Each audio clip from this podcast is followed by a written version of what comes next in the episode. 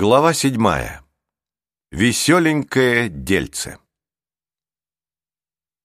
Пеппи и Мичерино, указатели из Дома жизни, все-таки вручили ребятам пропуска, два черных каменных скоробея, с которыми можно было свободно передвигаться повсюду. Скоробей — изображение священного для древних египтян жука Скоробеус сацер — подсемейства навозников. Чтобы поесть, скоробеи скатывают шарики из навоза. В скатывании шарика египтяне видели символ движения солнца по небу. Корона на голове жука отождествлялась солнечными лучами. Учитывая, что в Древнем Египте существовал культ бога солнца Атона, к жукам-скоробеям было особое отношение. Примечание редактора. Затем они повели гостей по узкой лестнице с истертыми ступенями на верхний ярус огромного зала. Там немного постояли, предоставив ребятам возможность отдышаться. Лестница была крутая, и подниматься по ней оказалось не так-то просто, после чего свернули в коридор с низким потолком и наклонным полом.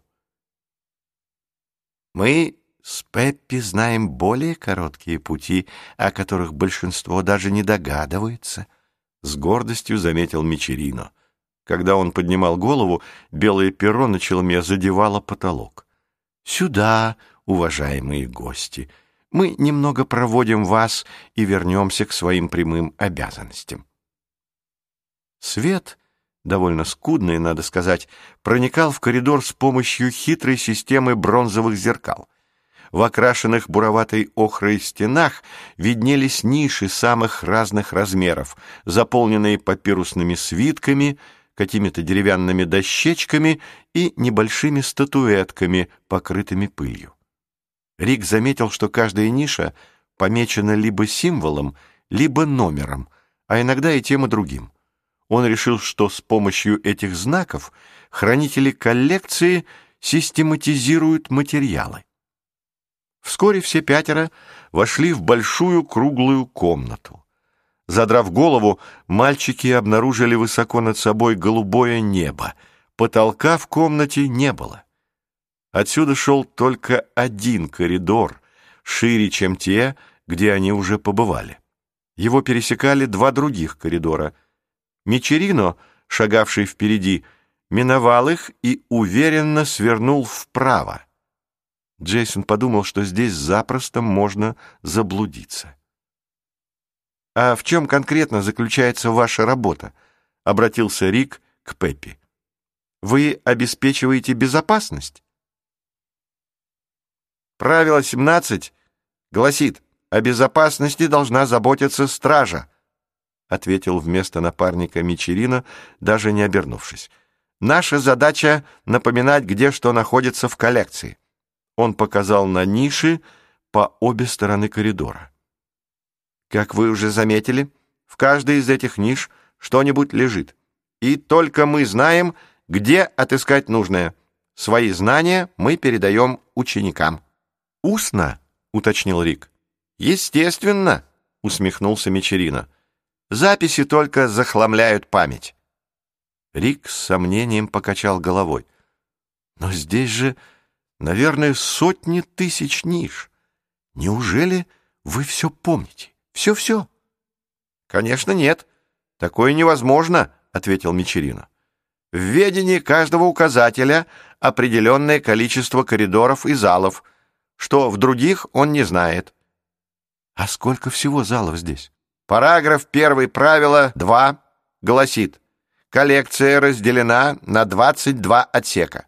В каждом отсеке по 22 зала, в каждом зале 22 коридора, и в каждом коридоре 22 ниши, предположил Рик. Почему именно 22? Не понял Мичерина. В коридоре может быть 52 ниши или 104 или 156. Вот чудаки. Разве не проще было придумать что-нибудь вроде 10 на 10? шепнул Джейсон приятелю. «Все это касается только верхней коллекции», — продолжил Мичерина. «Но есть еще подземные коридоры. Их много больше. Больше, чем...» Внезапно он остановился. Так или иначе, дальше мы не пойдем, потому что нам нужно вернуться. Вдруг еще кому-нибудь понадобится помощь. Чтобы добраться до комнат великого мастера Скриба, уважаемые гости, достаточно никуда не сворачивая пройти по этому коридору. В конце окажетесь у пирамиды. Ты там уже бывала», — сказал он девочке. Прежде чем распрощаться, Мичерина предупредил. «Помните правило девять. В отсутствие указателей в нишах ничего трогать нельзя». «Это понятно», — улыбнулась Марук. «И самое важное. Правило девятнадцать гласит, услышав, что трубят стражники, немедленно покидайте дом жизни». «Но тут легко заблудиться со всеми этими бесконечными переходами и нишами», заметил Джейсон, когда указатели ушли. «Настоящий лабиринт». «Это верно», — согласилась Марук. «Иногда я и сама сворачивала не туда». «А кто-нибудь из указателей знает все-все, что хранится в коллекции?» «Наверное, мой отец знает», — ответила девочка. И то, думаю, какая-то часть ему неизвестна. Тут есть коридоры, в которые никто не заходил многие годы. Их называют «покинутые коридоры». Марук нарисовала в воздухе какой-то знак, словно заклинание. «Наверное, они под землей», — предположил Рик. «В том колодце». «О нет, там совсем другое. Покинутые коридоры как раз наверху». Марук остановилась с волнением заговорила. Некоторое время назад в покинутых коридорах случился пожар. Много людей погибло. Двоих указателей мужа и жены так и не нашли. Как думает мой отец, они сгорели вместе со всем, что хранилось в их секции. «Веселенькое дельце», — в растерянности пробормотал Джейсон. Марук двинулась дальше. «У нас есть баллада о влюбленных. В ней говорится, что они бродят по этим коридорам вот уже сотни лет, хотят найти друг друга, но никак не могут встретиться. Когда я ее слышу, всегда думаю о тех погибших. Но мы... Джейсон вздрогнул. Мы-то ведь знаем, куда идем? Более или менее, улыбнулась Марук. По счастью, указания Мичерина оказались верными. Шагов через сто коридор вывел ребят в просторное помещение. Они оказались внутри пирамиды с квадратным основанием. «А, пришли!» — облегченно выдохнула Марук. «Это и есть покой моего отца». Помещение выглядело и роскошным, и скромным одновременно. Два широких проема в стенах прикрывали длинные льняные занавеси, спускавшиеся от потолка. В самом центре размещались четыре стола со множеством каких-то вещей. Возле столов низкие диваны. У дальней стены ребята увидели ниши, такие же, как и в коридорах, помеченные иероглифами. В нишах лежали свитки папируса. Вдоль стен размещались гигантские катушки, на них тоже был намотан папирус. «Папа!» — громко позвала Марук — пройдя по комнате. Никто не ответил. Девочка снова позвала, но так и не дождалась отклика. «Послушай, может, лучше поскорее уйти отсюда, пока ее отец не увидел нас?» — шепнул Джейсон другу. Но тут в комнате появилась какая-то женщина. «Марук!» — воскликнула она. «Что ты здесь делаешь?» Марук повернулась к мальчикам, и махнула рукой, приглашая подойти. Друзья чуть ли не на цыпочках прошли по полу, выложенному синим лазуритом, это было очень красиво, и остановились у стола.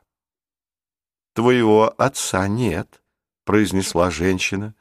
«Он отправился встречать фараона». Египтянка была хороша собой. На ней был белый длинный калазирис, обернутое вокруг тела полотнище, зашитое с боков и перехваченное золотым пояском. Левая рука женщины лежала на перевязи. «Это помощница моего отца», — тихо сказала Марук. «После того пожара, о котором я рассказывала, у нее рука парализована. Но это еще не все. Похоже, из-за удара по голове она утратила память. Поэтому не удивляйтесь, если услышите что-нибудь странное». «Когда вернется отец?» — громко спросила она. «Не знаю. Если хочешь подождать его тут, можешь познакомиться с Тутанхамоном», — ответила женщина. «С Тутанхамоном?» — переспросил Джейсон, невольно шагнув вперед. «Вот это да! Что я тебе говорил?» — обернулся он к Рику. «Выходит, верно, что существует какая-то связь между ним и этим местом». Женщина мягко улыбнулась. «Марук, а кто твои друзья?» «Гости Дома жизни. Они прибыли на судне». «С Королевским флотом?» «Да», — запинаясь, ответил Джейсон. «Скажи, Рик». Рик засмотрелся на женщину. Она была средних лет, черты лица тонкие и правильные — глаза темные, почти черные. «Эй, Рик, ты меня слышишь?» — незаметно толкнул друга Джейсон. «А, да. Конечно, конечно. Мы прибыли вместе с флотом». «Замечательно», — обрадовалась женщина. «А на каком именно судне?» Здоровой рукой она указала Рику на стол, возле которого стояли мальчики. Только сейчас они заметили, что на нем размещалось множество моделей филюк и судов. Заметив удивление друзей, Марук пришла на помощь. «Нравится? Это все сделал мой отец. Он настоящий мастер». Рик совсем растерялся. Окидывая взглядом флотилию, заполнявшую стол, он не мог не сравнить ее с той, что видел в башне на вилле Арго. «Мы...» А, мы приехали на этом. Он указал на судно, которое выглядело точной копией глаза Нефертити. Изящная модель была собрана из множества тонюсеньких тростинок.